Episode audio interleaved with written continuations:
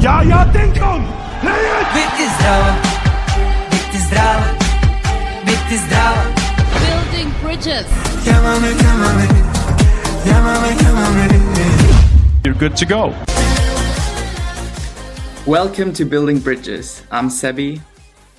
And I'm Dave. And we don't have Jan again this week.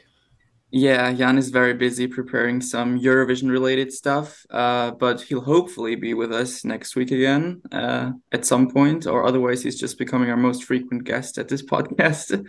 I don't know.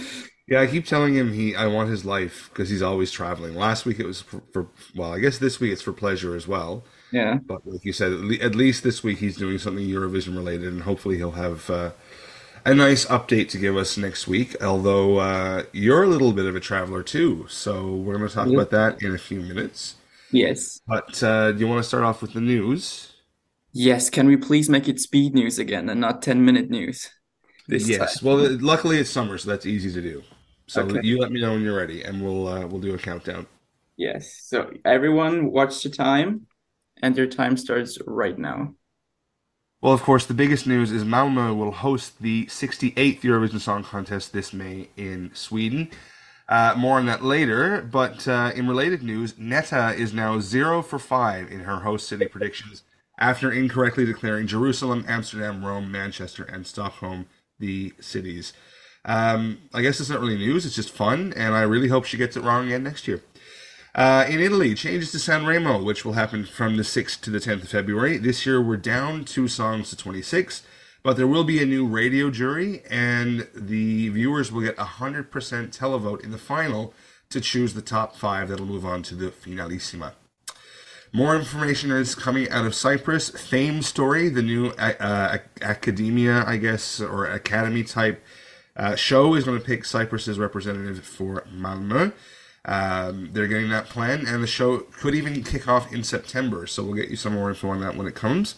In Luxembourg, they will live stream the, the national final in three languages this January, and viewers around the world will be able to log in and uh, watch the show. Also, the public will have a say in the vote, the Luxembourgish public, that is. So we'll uh, have to wait and see what that means. It's very vague language at this point. And in the Netherlands, Avrotros has a new head of delegation for the Netherlands, and also he's going to be the head of the 2024 selection committee for the Dutch. And I'm totally going to butcher his name. It's Twan van de Nieuwenhuijzen.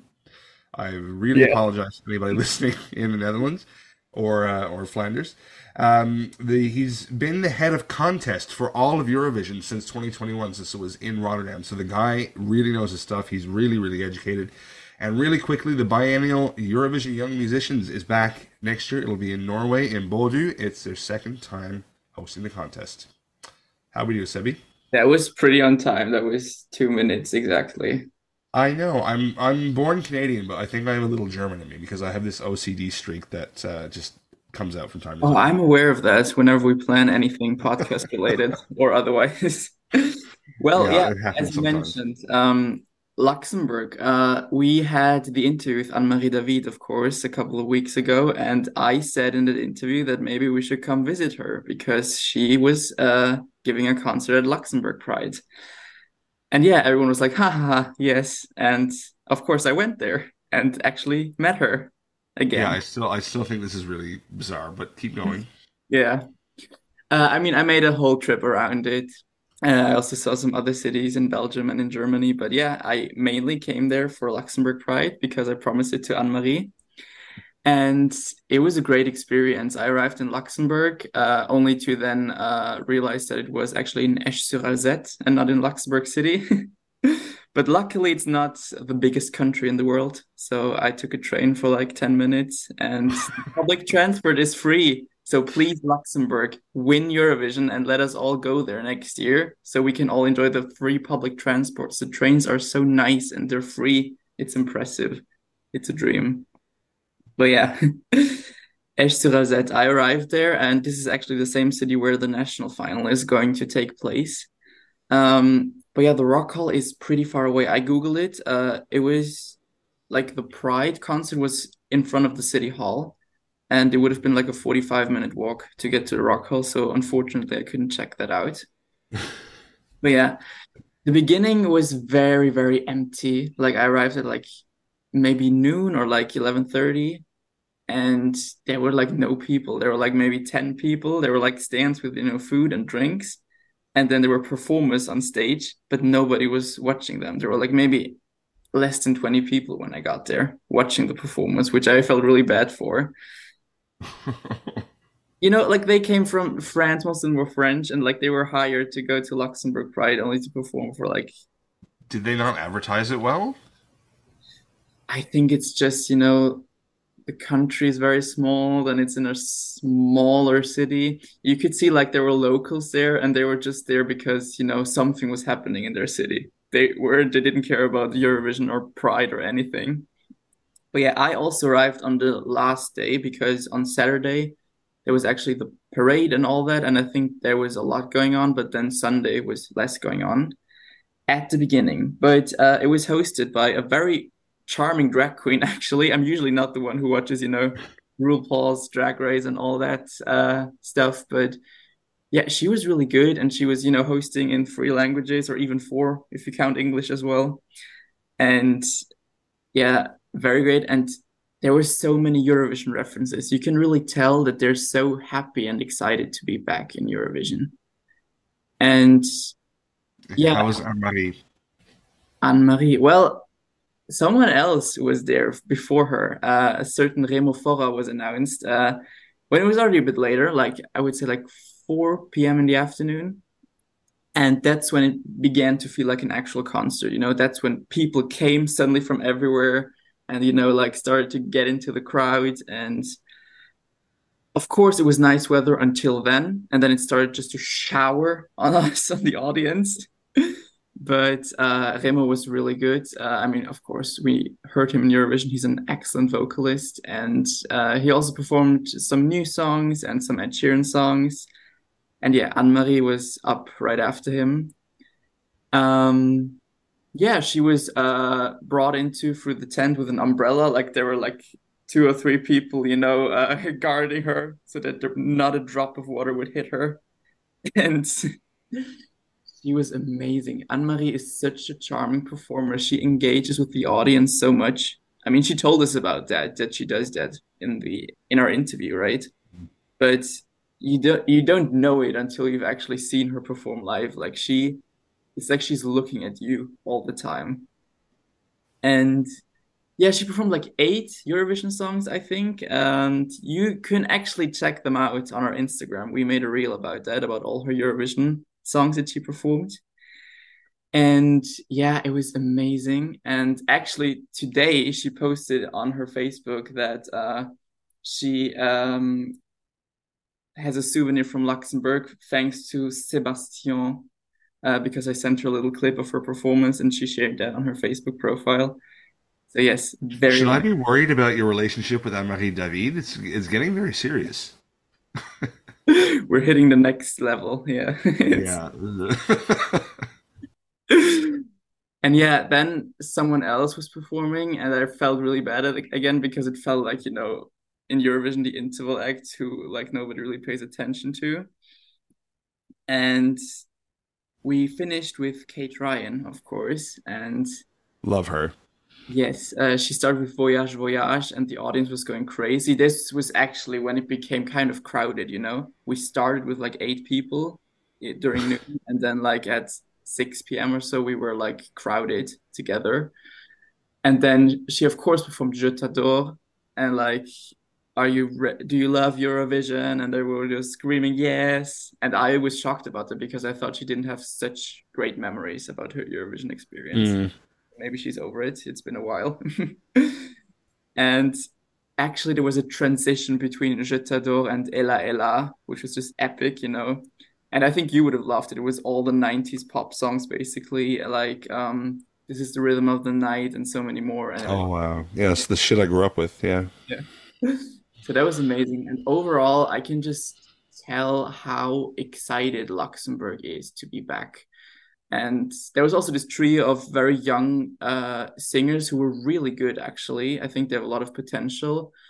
What I didn't like about them was that they were accompanied by two drag queens who were just making a choreo which didn't fit to their songs at all. And you know, there was one on the left and one on the right, and the one on the left was great. She knew all the steps, you know, she knew the choreo well. And then the one on the right didn't know anything, and she was just looking at the other one and like, you know how drag queens always have these weird stage names? I think her stage name would just be Visible Confusion or something. Oh, it's not good. Visible Confusion, if you hear this, maybe don't sign up for the national final in Luxembourg.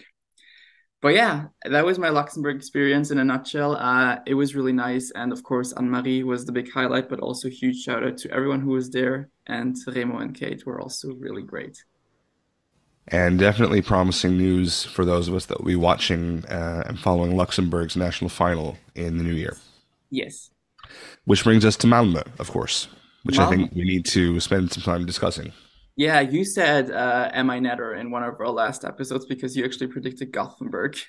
So, how do you feel about Malmö being chosen?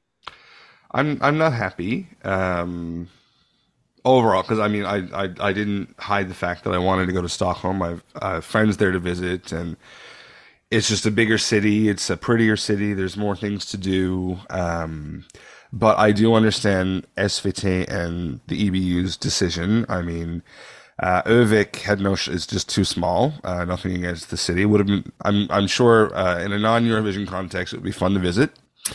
Uh, Gothenburg, I just thought, just you know, they they said you know they had the roof figured out. Uh, they the But roof was too old or Scandinavian- couldn't support it. Old and too small as well. And Yeah, but and and the city council was really on board, and I know that's another important piece because you really want your local government to have the backs and you know have the financial uh, piece there if if needed. So I thought maybe you know just in in fairness, yeah, maybe you know Gothenburg hasn't had it since 1985. Maybe they'll give them a chance. Yeah. But um, Malmö made the most sense. I mean, you've got Copenhagen Airport right there, uh, a major hub. Uh, I've I've heard Malmö Arena is like the best place to to produce a show of this caliber. Uh, ticked all the boxes. Stockholm was going to build a temporary arena, and of course, you know you've got less than a year to do that. So many things can go wrong and come up, so they, I- they had to pick Malmö. I think Stockholm like knew that they couldn't get it and desperately tried to find a solution to still get it with you know attempting to build a new arena and everything. Yeah, I'm I'm not a big Malmö fan, and everyone who knows this podcast knows that I love Sweden, but like I think Malmö is probably their least attractive city. um, but Copenhagen is beautiful and it's right there, so that's good. Um, It's it's so funny. Like ever, I, I've already booked my flights, even though I have no accreditation and no no tickets or anything, obviously. But I keep uh, finding myself when I'm bored looking up um, on YouTube video like tourism and and and what to do in Copenhagen, and I'm only there a couple of days before, uh, of course, the the Eurovision week kicks off in in Malmö. And I don't know, like, I, I feel like I could get around Copenhagen now. I don't need a map. I know where everything is. I know what to look for. I know how the trains work. I know how to get from the airport. Malmö, I know nothing. I don't know what it looks like. I don't know anything. I should probably start looking at Malmö as well, but I, it just doesn't come to my mind. In, in my head, I'm going to Copenhagen. You might cancel your trip if you look at Malmö before. no, uh, I think this benefits Copenhagen a lot, and like maybe Reiley with Breaking My Heart is also partly a winner. Of Don't say that. Don't. No, don't do that. don't. Yeah, speaking of don't, uh, what do and what don't we want to see next year in Malmö? We had a discussion about that, and you actually made a list of the things we mentioned, right? Of course, that's my apparent German DNA coming out. Yeah. So uh, we'll start with an easy one uh, the voting system. What do we want to see happen with that in 2024? We did an episode on this, but just in a, in a nutshell. I want to keep the juries and I want the juries back in the semis and I want better juries and a more diverse field of juries, you know, not just pop singers, maybe a pop singer and then someone from the rock scene, someone from the rap scene, someone from the opera scene, make it diverse. What do you Yeah, you don't you don't get I, yeah I think you don't get rid of the juries. You, you, fix the juries, um, and and that's all we'll say there because we we already you know spent enough breath on that. The second big issue we we kind of thought about were those pre-recorded backing vocals. Now, interestingly, um, for those of you like us that don't watch Junior Eurovision, I can tell you that in Nice in November, they're going to ditch the pre recorded backing vocals that came in just after COVID. Um, and just, I mean, I only mention that because Junior Eurovision is often like a, a test for the Yeah. actual show the following year.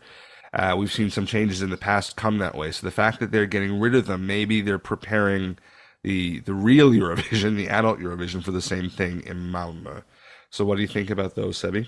I really hope that's the case because, I mean, the pre-recorded backing vocals made sense for 2021. Of course, you don't want, you know, you want as little people as possible traveling during a pandemic, and even 2022. But this year it already felt unnecessary, and I mean, I don't want to say cheating, but it sort of feels like that already. I mean, look at Cyprus this year. Like all the high notes were basically pre-recorded, and like I was like, is anyone even singing live in this entry?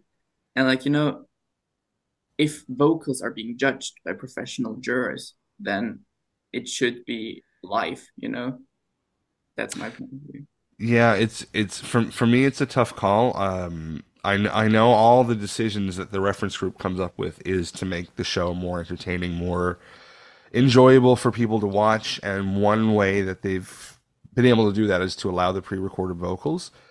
Um, plus, smaller delegations, smaller countries can't necessarily afford to send more people to the contest because that's very expensive.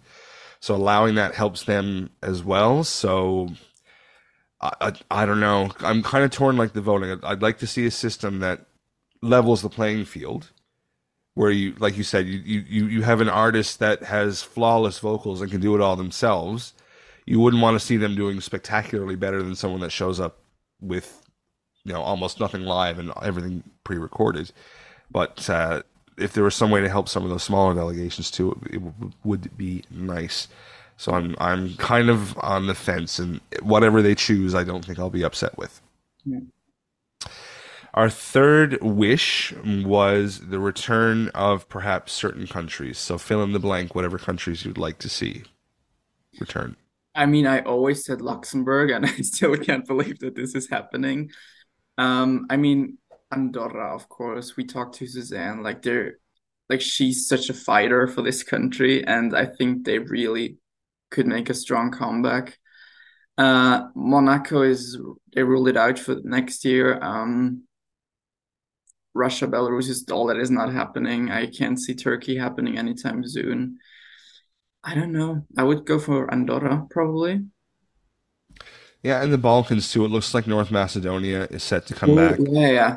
Montenegro, if they can get their their shit together, I guess will will come back. Uh, other than that, I don't see Bulgaria coming back this year. Uh, it doesn't look likely, and their their really strange, controversial social media has ruled that out as well. Although that could change really quickly. Let's with, not talk uh, about them. No, that that could change really quickly with some provocation online. Yeah. So I don't I don't think we'll hit 44 this year, which is the cap they put a few years ago on the contest. Um, but it would be nice to have 40 or more. Yeah. Yeah. Next one would be the press center, which was uh, interesting for us because you and I both went in Torino for the first time and got accreditation. So we kind of saw the, the the way things are going press center and not the way things used to be press Yeah. center, where they seem to be, um, I guess, restricting the number of people, limiting the size of the press center, and and this year limiting access to the artists as well, not having as many um, meet and greets and not having as many press conferences with opportunities to ask the artists questions. I'm sure it's a cost saving measure. Having a smaller press center and less services, of course, saves money, which is good for the broadcaster. And having the artists, I guess, available less uh, also, I guess, stresses them out less and is better overall for the delegations. Less stuff on their schedules, but uh, how does that look for the for the fan media? I'm not sure. I mean, I do, I am optimistic just because, you know, it's Sweden. I know that SVT is very, very caring when it gets to fan media as well, to accreditation. Um, and, you know, we were in Torino. It was still, you know, COVID was still relevant, first of all. And also, um, it was organized by Italians. So I do think it will be more professional next Ma year. dai, ma basta, stai zitto. But yeah, I think it will also be a lot will happen online and it will be probably less, you know, physical uh contact between fan media and artists. But I also think that it might be better organized. Yeah, it would be nice to see the old way, the old completely open. You know, the, I think I guess in Tel Aviv was the last time they had that experience. Um, but yeah, I, I I get it. You know, I'd rather have a better show on stage, I think, than a giant, massive press center. Their, their money could be spent better elsewhere. As long as we can get in, as long as we can meet, you know, meet everyone once and and, and say ciao to them, it will be great. The next one, I don't think we're going to have any disagreement on. We saw um, some uh, rigging, I guess you could say, of national finals in 2023 and in previous years as well. But of course, there was one huge one in Poland that really sticks out. Um, do you think the broadcasters have learned their lesson, or are we going to see this again this year? I'm afraid we will, but like I really don't get it. Like it's no fun for anyone. It was uh not no fun for Blanca because you know she was torn apart by fans and by the public media. It was no fun for TVP. It was no fun for the other contestants. It was no fun for Polish Eurovision fans, and it just sucks, you know. If you want a song and a performer, just select them internally. That's the solution. Definitely. Um, yeah, there's no, there's nothing much to say here. We can mention a few other examples of, of potential rigging, but I mean, nothing was as obvious as what happened in Poland and the outrage, which I think still continues. You still see it pop up on, on social media every now and then about Bebia and Blanca and everything. So I, I guess we'll just leave it there. I hope I hope that uh, we can have some cleaner national finals this year. Uh, almost done. Look at the running order. So this is something that has changed over the years. Once upon a time, there was a draw to choose the running order for the semifinal and the final. But of course, and I think this was a Swedish thing in 2013. I think Malmo was the first time that the broadcasters got to determine the running order themselves to try and make a better show. So you didn't end up with, I don't know, five dance songs in a row followed by 10 ballads. You know, try and space them out. Make each, I think Christer Bjorkman said, right, make each uh, entry shine. So if you have one song that's like very red on stage, you wouldn't want another red one next to it. But so that's forth. exactly my problem with the system. Like, I actually like I know many fans want the drawback, and I actually like that producers are selecting it because it makes for a better show. But you can really tell how obvious they're making some of the, you know, spots in the running order. Uh, I mean, look at Portugal this year. I think it was ninth uh, in the semifinal, and then they got spot two in the final. And everyone knew, yeah, it was out of the running basically. Like it had no chance to do particularly well whatsoever. And and then the opposite too, putting Käärijä thirteenth as late as they could put him, having pulled first half.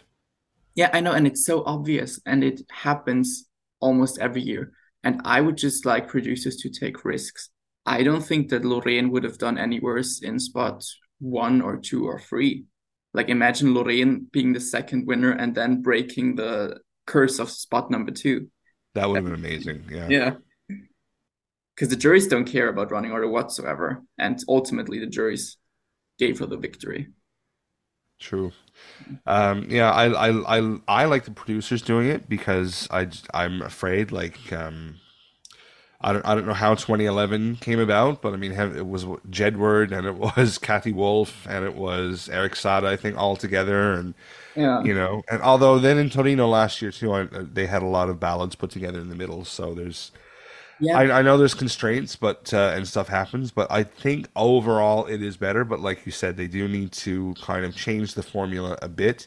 Yes, make every song um, have its moment, and and don't put similar songs together, but don't look at the favorites either. Just just make a good TV show.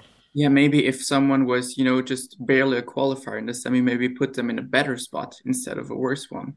I think Imagine. the results Imagine. are more interesting. Yeah. And speaking of interesting, something we're definitely going to disagree with is the use of dance breaks at Eurovision. Do you want to see more or less of those, Sebi? Well, I definitely want to see less in 2024.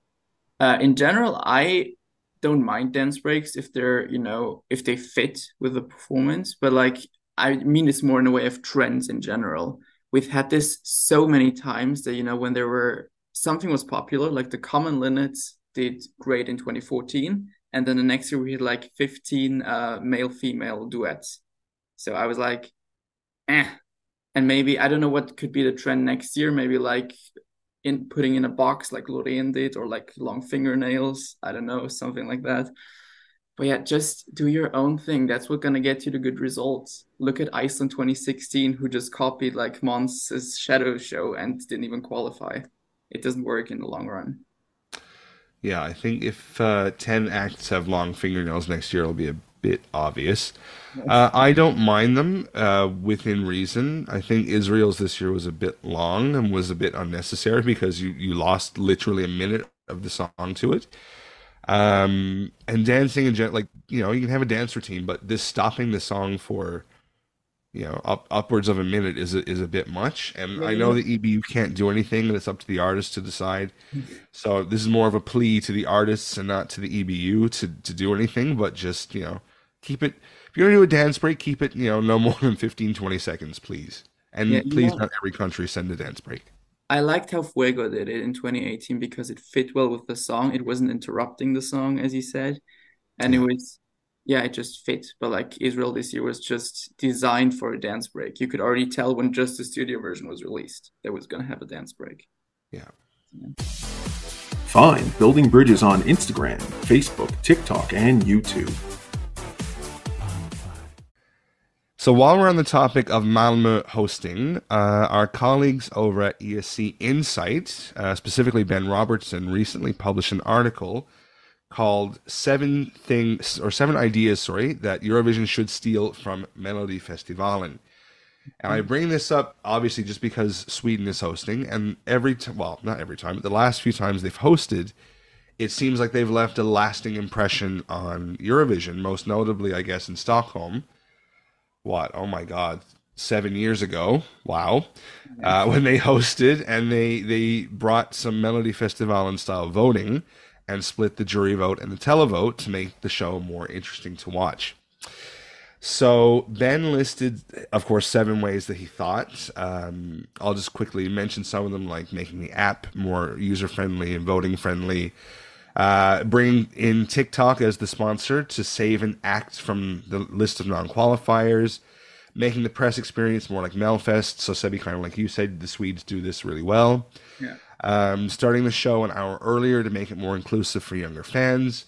Even using the house dancers that they have at Melfest to try and help some of the, I guess, smaller delegations that might struggle to afford to bring dancers with them and cut costs for them. So why is that relevant? Well, like I said, it's interesting because Sweden might do something and might take inspiration from their national final, Melody Festival, but he left his article kind of hanging and asked people to, uh, I guess, submit their eighth way that Melfest could impact or or something that, that SVT could steal from Melfest for Eurovision. So have you thought of any, Sebi? Um, I was just anything you'd like to thinking in our discussion now, maybe instead of dancers, they could also, you know, provide backing singers. You know, as you said, if a country can't afford Yeah. them. Uh, that was actually very common back in the day. Like uh, when we started live orchestra, I think in the 90s, all the new formed countries, you know, like uh, all the former Soviet countries and also Poland and Hungary and all those who just recently joined, they all had Irish singers because Ireland was hosting it all the time. So yeah, I think that would be maybe, you know, ditch the pre-recorded vocals and then provide Swedish backing singers if the country can't afford their own. Yep. Yep. E- cost cutting measures uh, makes the contest more sustainable, less people on planes. I mean, you would think that would be a good idea. Yeah. Uh, mine is a bit more controversial. I would like to go full in on the voting system. Uh, and I think people who are complaining about Käärijä losing might see some merit in this, maybe. So imagine uh, in Liverpool, and Liverpool only because it w- wouldn't apply necessarily to other years. But imagine in Liverpool that um, we didn't have all those interval acts, and after the UK sang, maybe they would have had a little VT something or other, and we come back and we go right to the jury voting. Yeah. And we see all the jury votes first, and then people can keep voting. So imagine a scenario where people saw Käärijä way down in what was it, fifth or sixth place, but like over well over 150 points behind. Yeah. Maybe the voting would have changed. I don't know if he could have caught up or if he would have won, but certainly maybe the the numbers would have been different. Maybe he would have narrowed his gap a bit, and less people might have voted for Loreen, saying, "Oh yeah, she's already won." And even more people would have thrown their votes behind Käärijä in countries where he didn't, well, the few countries where he didn't get the 12 or Loreen's tens would have become eights or sevens. You know, things could have happened. So I think that might be a way to kind of give more power to the fans, uh, especially the ones that are saying scrap the juries. Or maybe if they knew the jury results, they would vote differently, and we could still keep the juries so they could have their say, but the fans might have more of a last say. Yeah, I think this would also benefit, you know, uh, Act Two did really poorly with the juries. Like I thought Germany being last was a huge injustice this year. And Oh, had we're, we're still not over that. yeah, I would have probably given all my votes to Germany at that point, you know. I know, and I even said to class when we interviewed him because he joked about Germany coming last again this year. I said, "No, there's no way that's going to happen." And oh my god, Yeah. how did I? I don't. I, I'm not over it.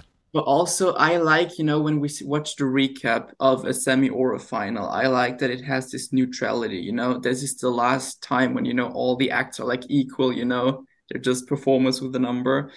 And, you know, then they always get those green room shots during the recap. And, like, imagine if someone is like last with zero points right now at the moment throughout the jury voting, and they zoom in on them. And then I would feel really, you know, James Newman in 2021. They would show. Yeah, but they. I mean, they wouldn't necessarily because they they do that in the beginning, I think, but they do do summaries at some points without the live shots in the green room. So Yeah. yeah, so if if they did it that way and showed the jury results and people could keep voting, they probably wouldn't zoom in on people, or I would hope. hopefully yeah well yeah i think that's worth a thought maybe yeah and many never know, I- networks do that It's- Yeah, you never know. I think I think SVT will come up with something. I feel like they, they're kind of pressured to do so. yeah And it's Sweden, and they love the contest, and they want to make it better. So there's going to be ideas floating around. Of course, the big one in Liverpool never came to pass when they when they tried it, where they were going to bring all the countries up on stage and do kind of like an X Factor style yeah elimination for the semis. Um, that got cut, but you never know. They'll, I'm sure they'll play around with it, and we likely won't know until May when rehearsals start what they're going to do. yeah i think it's going to be good at the end because i think sweden really understood eurovision and they're really like i think the most passionate country when it comes to eurovision so That's why I'm throwing my time and my money at this. Um, uh, you, Sweden for you uh, is Italy for me, and that's why I really wanted to go to Torino because I love Italy, and I kind of wanted to see how Italians would handle hosting Eurovision, especially for the first time in 30 plus years. Hmm. And I enjoyed it. I know people made fun of Torino for the organization and everything, but like I think if you know Italians, it all kind of made sense. So I, I didn't, I didn't have that shock factor that some other people had that had been to Stockholm and that had been to Tel Aviv and all these other places where things went, I guess, more smoothly. I, I kind of expected it to go that way, I guess, going in. But I'm going this year because, you know, you think Sweden, you think Eurovision. And I know they're going to take care of the contest, and I know they're going to do a really, really, really good job. And I want to see that as well. Um, and maybe make some comparisons to Torino. But uh, we'll see. That, that could be an episode next summer. The Yeah, like differences between Italy and Sweden hosting. 75 maybe or something Yeah. like that. Well, until then, thank you so much for listening to this episode. Um, I think As always. fun. And yeah, I think we're really excited for Malmö already, uh, despite, you know, we would have preferred other cities. But yeah. Um, Yeah, I, just- I, I want to start a countdown, but I, it's still too early because I think if I start a countdown, I'll, I'll be depressed at how, how far away it is. yeah. Well, we will definitely be with you throughout all the year, throughout Eurovision season, and uh, follow us on Instagram. We're building Underline Bridges Underline podcast there. Leave a review on Spotify, leave a comment on Spotify, and uh, well, that's it for this week. Thank you so Yeah. much. Have a Bye-bye. great day. Bye bye.